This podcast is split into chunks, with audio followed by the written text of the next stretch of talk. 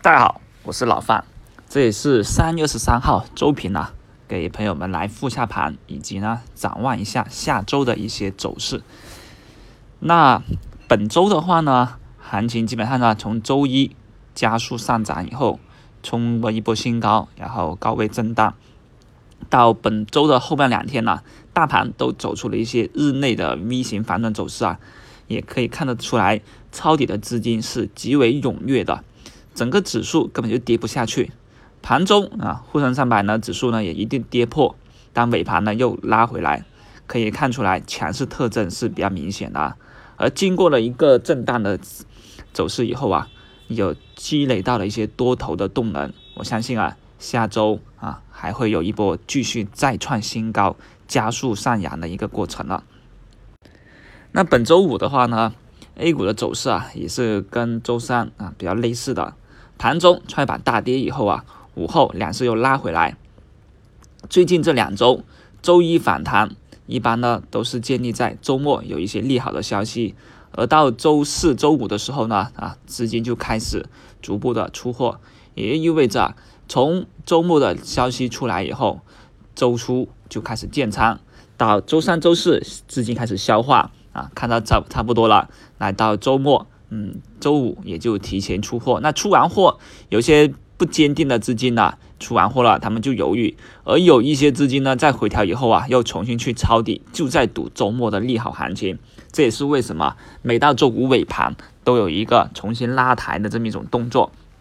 而实际上呢，本周啊，也是有一些相关利好的消息出来。呃，最近呢，我们都可以确认是涨上的这个股票板块都是靠消息面所堆起来的。哪些利好就拉什拉哪些，只不过有一些是呈现的是比较短周期的，而有一些呢是呈现了啊比较长周期的一个运作。你像周五午后的话，长安汽车发布了跟阿里合作的一个共享，迅速就拉涨停。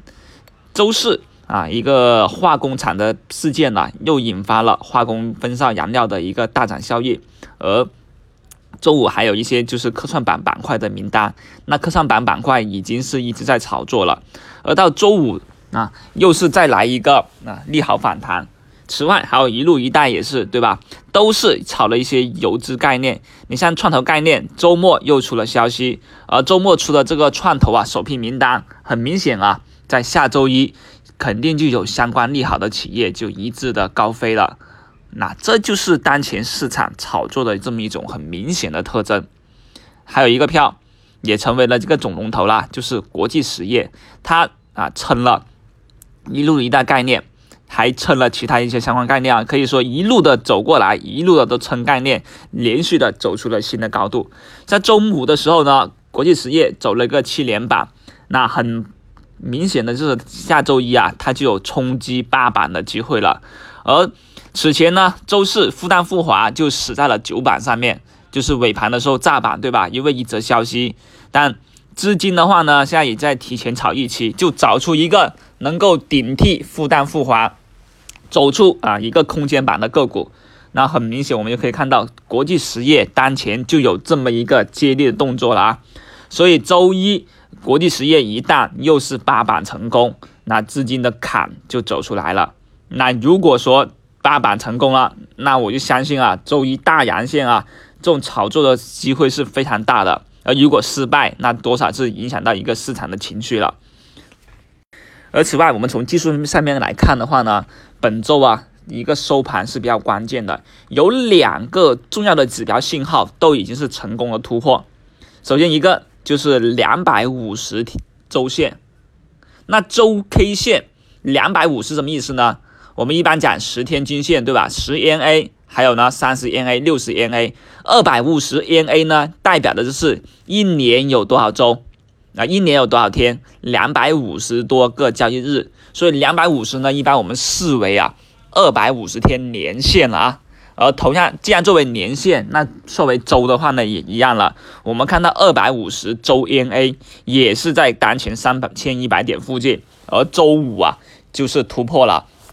首先，周 K 线收盘啊，收在三千一百点上方突破，二百五十周 MA 也突破，这是两个重要的指标信号都突破了。曾经这两个指标信号已经挡住了 A 股三个星期了，就从月初开始到现在，终于被科创板干跟周期股的一些合力的带领下，成功的突破了。那目前周图突破，日图也突破，剩下的就是一个月底的月线图的行情了。如果说月底的月线图也能突破，那就意味着日、周、月都形成突破，将来啊，我就可以很保证说啊，上方空间直接就能看到三千五，甚至于四千的这么一种预期了。这就是突破空间打开以后给到市场资金的一个预期。